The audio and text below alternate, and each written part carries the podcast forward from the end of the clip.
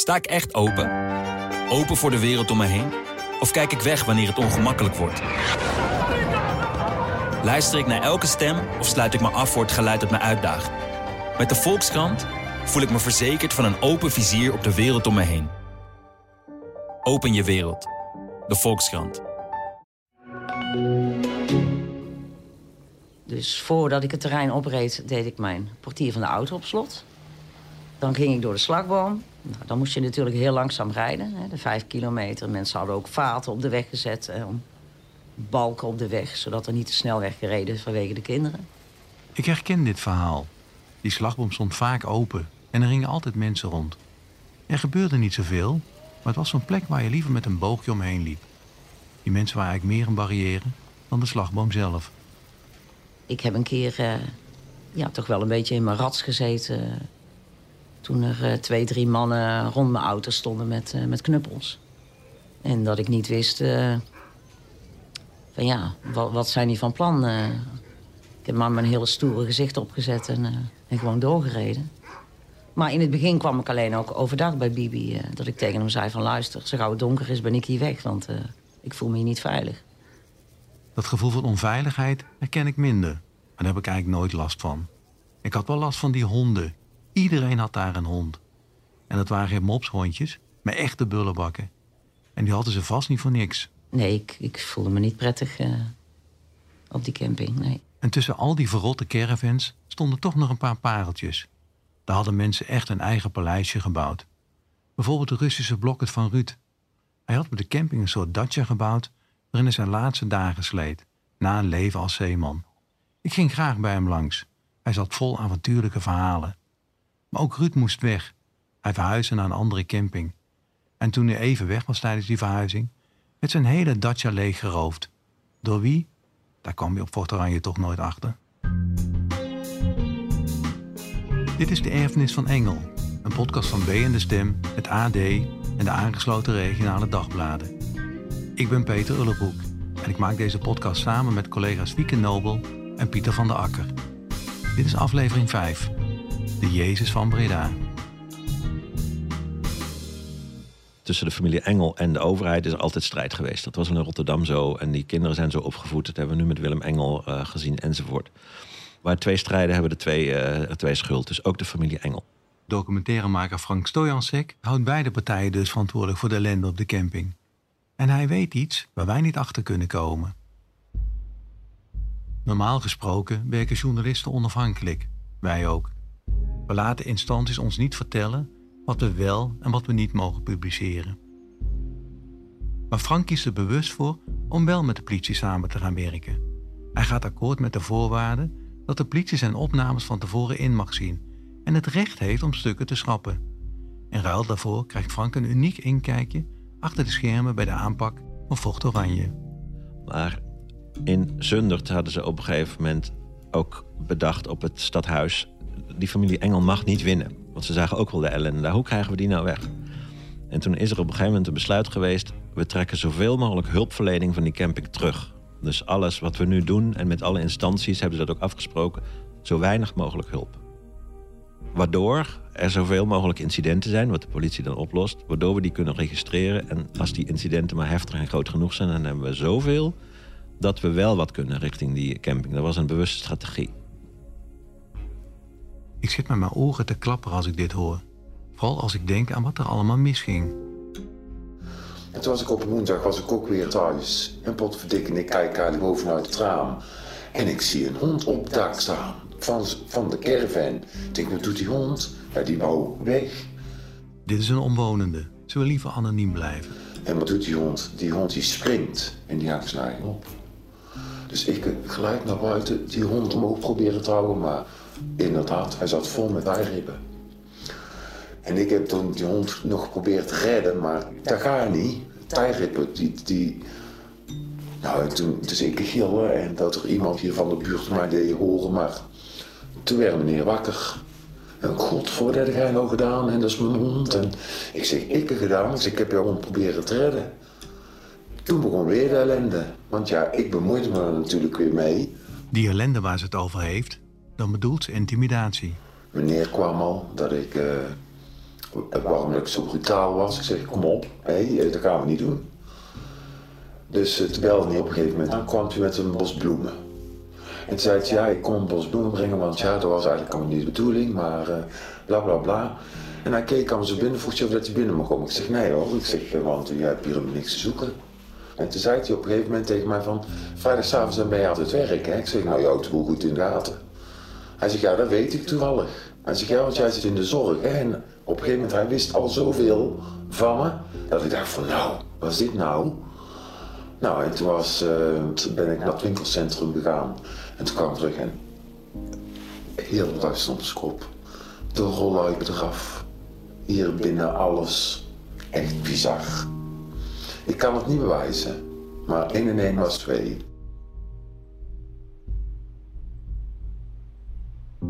Iedereen op de camping wist dat er criminele types rondliepen. Als ik bij een bewoner kwam bij wie was ingebroken, had hij vaak wel een idee uit welke hoek het kwam. Maar dat hardop vertellen, dat was er nooit bij. Wat hem wel steeds duidelijker werd, was dat er allemaal lijntjes liepen. Als er ergens wat te halen viel, dan wist iedereen daarvan. En ik dacht dat het om kleine criminelen ging, totdat we tijdens het maken van deze podcast iets anders horen. Van verschillende anonieme bronnen krijgen we hetzelfde verhaal. Er zitten zware jongens op de camping, die Kees al kent uit zijn Rotterdamse periode. En terwijl de een vermogen opbouwt als krottenkoning, verdienen de anderen veel geld met loesje zaakjes. Ze opereren onder meer vanuit de grote Rotterdamse discotheek, een geliefde uitvalsbasis. Ze zien in Kees de ideale pion om voor een karretje te spannen. Kees heeft geld, is manipuleerbaar en kijkt de andere kant op als er om hem heen dingen gebeuren die je daglicht niet kunnen verdragen. Ik wil je graag vertellen hoe we daarachter kwamen. We spreken iemand met een crimineel verleden. Hij zag van nabij wat er op de camping gebeurde toen Kees Vocht Oranje overnam. Hij vertelt ons dat niet Kees de dienst uitmaakte, maar iemand anders. Het blijkt een ander te zijn die zich ook eigenaar noemt. En de man waar we het hier over hebben, ene Ludwig, heeft inmiddels een boek geschreven. Jezus is terug. En daarmee bedoelt hij zichzelf. Zijn bijnaam, de Jezus van Breda. Hij is niet zomaar iemand. De Jezus van Breda maakt onderdeel uit van een beruchte drugsbende. De Juliette-bende. Die niet alleen actief is in Breda, maar ook ver daarbuiten. Een groep die Fort Oranje zomaar eens als uitvalsbasis kan gebruiken en daarom grip wil hebben op de camping. Dat verhaal willen we natuurlijk bevestigd hebben door met deze Jezus te praten. In zijn boek schrijft hij dat het zijn leven heeft gebeterd. Hij is nu boeddhistisch en zou in een klooster in Azië wonen. Maar we horen via via dat hij ons niet wil spreken. En dichterbij komen we niet. Eén bron is geen bron, zo werkt het in ons vak. Dus gaan we op zoek naar anderen die het verhaal kunnen bevestigen. En die vinden we, maar die blijven ook liever anoniem. Logisch ook in deze context. Maar dan krijgen we het op een of andere manier toch op tape. Ja, ja, een criminele circuit. Eh, er zaten criminelen op die camping. Uh, Kees werd ook, uh, is ook een aantal keren afgeperst. Dit is, jawel, Jeroen Pols, de jurist van Kees... die we op dit punt in het onderzoek nog niet eerder hadden gesproken. Weet je hoe Kees in contact is gekomen met die mensen? Dat weet ik niet. Uh, kijk, Kees was in Rotterdam was hij een vrij bekend figuur. En dat trekt al mensen van allerlei allooi aan. En eh, via die weg is, zijn ze ook bij hem gekomen, denk ik. En weet je op welke manier hij dan onder druk is gezet?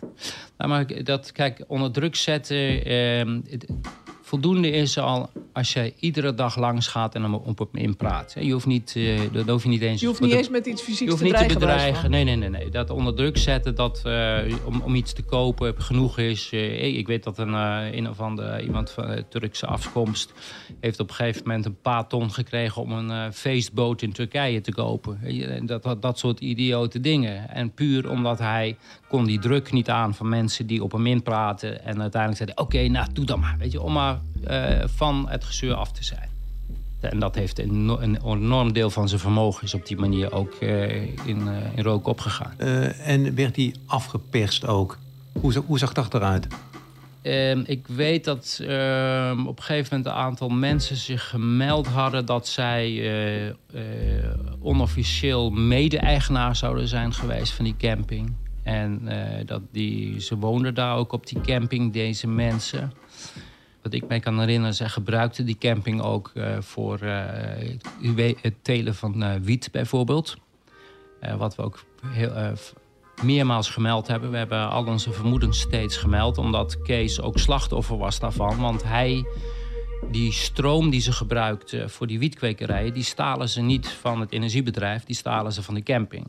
En dat ging echt om enorme hoeveelheden de stroom die daar gestolen werden. Dus ik heb dat uh, samen met Jan hebben we meermaals aangifte daar gedaan. En ook aangegeven van waar we, welke caravans we vermoeden. Uh, we hebben daar rechtszaken over gevoerd. Maar uiteindelijk zei de rechter, ja, je kunt het toch zelf oplossen. Uh, dat was een beetje het antwoord wat we kregen. Later hebben we nog met Satudara... hebben we natuurlijk nog een, een en ander problemen gehad... Die, dat heeft ook minimaal een miljoen euro gekost. Wat voor problemen waren dat? Die hebben hem gedwongen om een uh, stuk grond te verkopen. En daar gingen ze dan... Uh, een deel van de camping Een deel van de camping, ja. En daar gingen ze dan Polen huisvesten. Onder dak heette dat. Die hebben mij toen ook nog bedreigd een aantal keren. omdat wij de weg blokkeren tot, tot Kees. En dat hebben we uiteindelijk kunnen oplossen, maar dat heeft ook uh, een miljoen gekost. En ook daar hebben we geen ondersteuning gehad van de overheid. Helemaal niets. Ze hebben Kees uh, gewoon uh, in, de steek gelaten en moesten alleen maar zelf maar gaan uitzoeken. Op welke manier werd jij bedreigd door hen?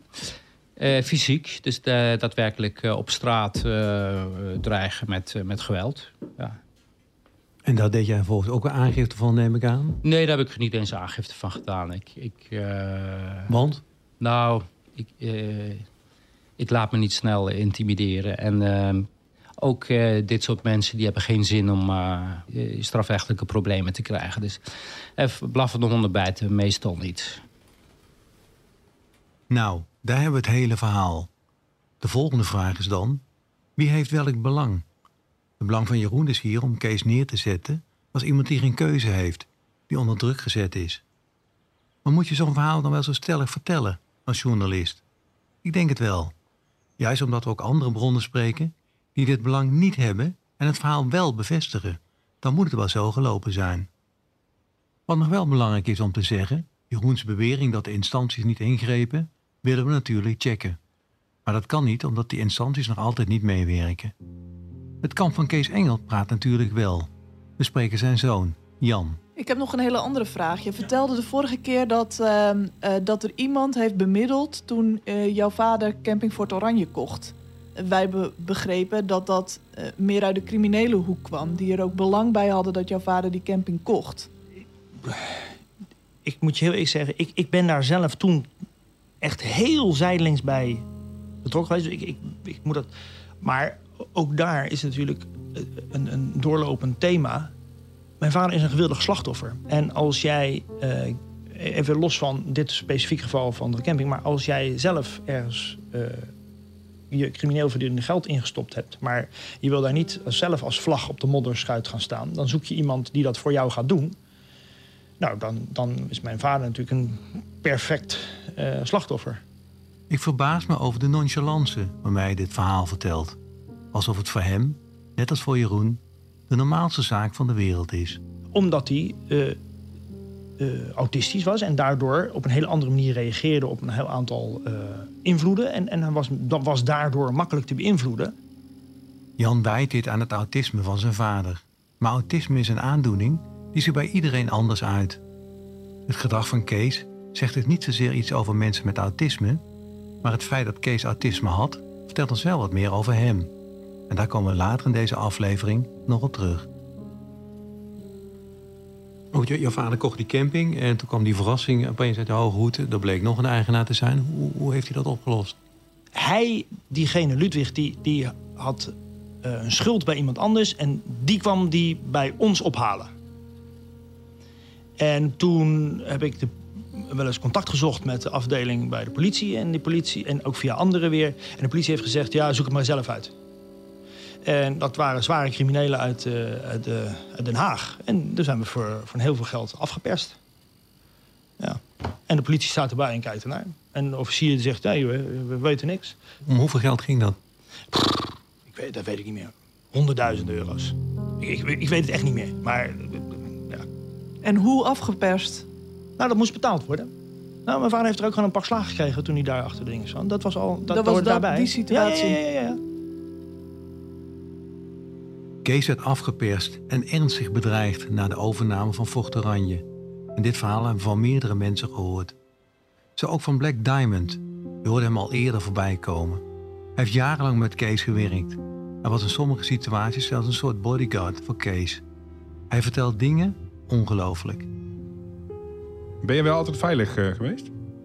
Ik ben veilig, altijd. Maar daar was ik niet veilig. Daar was gevaarlijk. Voor Engel zelf. Hij is ook wel eens mishandeld, daar begreep ik, en in elkaar geslagen. Ja, ja, ja. Pieter heeft hem via WhatsApp gebeld. Vanaf zijn woonplaats in Curaçao. De geluidskwaliteit kan ik je niet aandoen. Daarom hebben we de stem van Black Diamond laten inspreken door een stemacteur. Ze hebben een mooi huurmoordenaar gestuurd op Engel. Echt waar? Ja man, die mensen heeft me daar gezien. Ze zeggen, hey Black, je bent hier. Ik zeg, ja, ik heb een caravan hier. Ja, maar Kees Engel, dit en dat. Ze willen hem vermoorden. Zeg ik, nee, laat die man zwaar. Laat die man met rust. Ze willen geld krijgen van Engel. Zoveel problemen. Ja, snap ik. Maar een huurmoordenaar, wie, wie waren die mensen dan die dat zeiden? De mensen die huren van hem nog. Als Kees mensen weg wil van zijn banden, mensen sturen een huurmoordenaar voor hem. Jeetje, Mina. En hoe is dat, hoe is dat verder gegaan? Want is, is die huurmoordenaar wel eens op de camping geweest ook? Twee keer, maar die laatste, die laatste dag, ik was er niet. Maar Kees, zijn geest is een beetje slim. Als hij weet dat er een probleem is, dan komt hij niet. Maar die huurmoordenaar was ook echt op de camping dus twee keer. En hoe is dat afgelopen dan? Ze waren niet teruggekomen. En eh, heb jij, heb jij dat gezien ook, die huurmoordenaar? Ik heb met hem gesproken. Wat zei hij? Engel moet die mensen geld geven. En Engel wil die mensen geen geld geven. En wat zei jij, wat zei jij tegen die mensen? Nee, nee, nee, nee. Praat rustig met Engel. Laat die mensen zelf komen praten. Engel is ziek. Ja. En, en lukte dat? Ja, want ik geef respect om respect te krijgen. Ik weet dat je bent een crimineel. Je gaat niet handelen als een crimineel. Je gaat handelen als een diplomatenman. Dus als ik het goed begrijp, wordt er een huurmoordenaar op Kees afgestuurd... die tot twee keer toe de camping op moet lopen... en vervolgens ook weer doodleuk vertrekt... als ene Black Diamond zegt... laat die man. Wat moet je in godsnaam met zo'n verhaal? Het laat in ieder geval zien dat Kees achtervolgd werd door zijn verleden in Rotterdam... en de problemen die hij daar had meenam naar Fort Oranje. En, en, en Engel wist dat natuurlijk ook. Was, was die bang? Altijd Engel zwaar, altijd. Zei hij dat ook? Nee, maar ik zie het. Ik voel het. Soms moet ik rijden en gaat gewoon zitten achter en dekken. Ja, dat is echt wel een serieuze dreiging dan. Ja, man. Hij vertelt nog iets, wat wel heel bijzonder is. Marokkaanse jongeren. Ze hadden twee panden gehuurd. Twee hele panden. En ik heb gezegd, die mensen zijn geen goede mensen. Want hoe kan je twee hele panden huren? Ze gaan, ze gaan slechte dingen doen. Je weet, een kwekerij, kwekers. En toen Engel dat had geweten, waren we gegaan. En Engel had een kleine pistooltje in zijn zak. Een 22 mm. We hadden problemen daar, ruzie daar. De politie kwam. Ze hebben ons gepakt. Ik met Kees Engel, maar ze hebben ons niet gefouilleerd. En die man had die pistool in zijn zak. Toen ze hebben me in de cel gezet, Kees in een andere. Dan beginnen mensen te schreeuwen, pistool, pistool, pistool. En ze hebben een pistool gepakt bij Engel in de cel. Terwijl ze hem moeten fouilleren voordat hij in de politieauto ging. Liep hij vaker met een pistool op zak dan? Nooit! Ik ken Engel goed, brother. En hoe kwam hij eraan? Ja, mensen heeft me hem gegeven. En na ja, twee maanden zo, hij heeft een brief gestuurd voor de rechter dat die moet zijn pistool teruggeven. Die man was te slim voor deze wereld. Je pistool terugvragen terwijl je net bent opgepakt. Typisch Kees. En hoe, hoe was- jouw vader eronder? Hè? Je werd afgeperst, eh, eh, mishandeld. eh, hoe ging hij daarmee om? Niet. We zitten weer aan tafel bij Jan. Niet? Niet? Nee. Ja, dan ga je aangifte doen met een paar mooie foto's erbij. En dan gebeurt er niks. Nou, dan was, als het dan gebeurt er niks. De volgende dag staat hij er gewoon weer achter de, achter de balie. En Hij, was niet onder de indruk, hij was niet Nee. bang. Hij, eh, Nee. Nee. Ik kan me moeilijk voorstellen. Ja, maar dat, dat, dat, ik, ik vermoed dat dat ook weer eerder te maken heeft met eh, eh, eh, zijn autistische stoornis. Dat, dat, die, reactie door, die jij of ik zou hebben, denk ik, nou ja, toch even uitkijken. Toch even, ja, dat, nee hoor. Nee, toch, de camping moet toch gewoon open? Oké. Autisme, dat horen we dus niet voor het eerst in verband met Kees. Sterker nog, wel vaker wordt het als verklaring genoemd. Of als excuus gebruikt voor zijn keuzes. Jan heeft zijn vader op een gegeven moment laten onderzoeken. Ehm, ja, er was weer een, een, een, een, een met iemand die meende geld te goed te hebben. En dan ging het altijd met mijn vader over... Als hij een afspraak met iemand had, dan vroeg ik altijd aan diegene wat hij afgesproken had... en aan mijn vader wat hij afgesproken had. En dat waren niet zelden twee verschillende dingen. En toen kwam dat tot een procedure waarin ik toen op een gegeven moment zei... ja, nou, nu moeten we een, een, eh, een psychiatrische expertise hebben, want dit dit is niet uit te leggen. Toen hebben we een, door een gerechtelijk psy- psychiater een, een, een, eh, analyse laten maken. En daar kwam dat uit. En dat, dat verbaast u niet. Nee, mij was niet, maar wel veel grappiger. Ik liet het mijn moeder lezen. Ja, zegt ze. Ja, dat had ik je ook zo kunnen vertellen. dat, eh. We vragen dat rapport aan Jan. Hij aarzelt even, maar geeft het toch. En die aarzeling snap ik als ik begin te lezen. Want waar ik een A4'tje met een stempel en deze man heeft autisme erop verwacht, krijg ik een rapport van maar liefst 27 pagina's. Al lezend voel ik me steeds ongemakkelijker, want het is wel heel erg gedetailleerd en heel erg persoonlijk. Te persoonlijk om het hier allemaal te vertellen. Of voor iemand die er notabene zelf niet meer is. Er is één zin die me bijzonder opvalt. Het bevestigt onze vermoedens en wat anderen al eerder beweerden. In zijn impulsieve wijze van zaken doen wordt hij ook nog het slachtoffer van gretige zakenpartners vanwege zijn manipuleerbaarheid. Het staat er zwart op wit, opgeschreven door een erkend psychiater. De conclusie van het rapport leggen we voor aan Els Bromet. Ze is voorzitter van de Brabantse afdeling van de Nederlandse Vereniging voor Autisme. Ja, voor mij eh, zijn heel veel dingen heel duidelijk. Omdat ik er natuurlijk met de blik van, eh, van autisme naar kijk. Maar ik kan me ook voorstellen dat iemand anders die dat leest denkt... jeetje, wat een... Als we met Els spreken, moet ik denken aan al die keren dat mensen over autisme begonnen. Ik laat je een aantal van die momenten horen en wat Els over dat onderwerp zegt. Eerst maar eens Frank, documentairemaker. Kees Engel eh, is eh, slachtoffer van eh, zijn ziekte. Eh, best wel, denk ik, zonder dat ik de arts ben, maar een best wel eh, vergaande vorm eh, van eh, autisme. Heel veel dingen die niet goed gingen op de camping. Bijvoorbeeld als er een gezin is, heb ik bijgestaan, waar een, net een baby is geboren. Maar ja, die hebben het even financieel moeilijk, dus die betalen twee maanden geen huur. Zonder scrupules, Kees sluit water en licht af. Dat, dat, dat kun je heel erg vinden, maar als je als Kees Engel... hij zat letterlijk op zijn kaartjes te turen en vinkjes te zetten... wie deze maand al had betaald. Tuurlijk heeft de familie Engel, die camping, had dat ook als verdienmodel. Er moest wel, wel geld op tafel komen. Maar als je het uiteindelijk afpelt naar Kees Engel, die het daar deed... die camping was zijn lust en zijn leven. Eh, daar leefde hij voor. Binnen zijn eh, mogelijkheden. En dus ik zie hem ook voor een deel als een slachtoffer.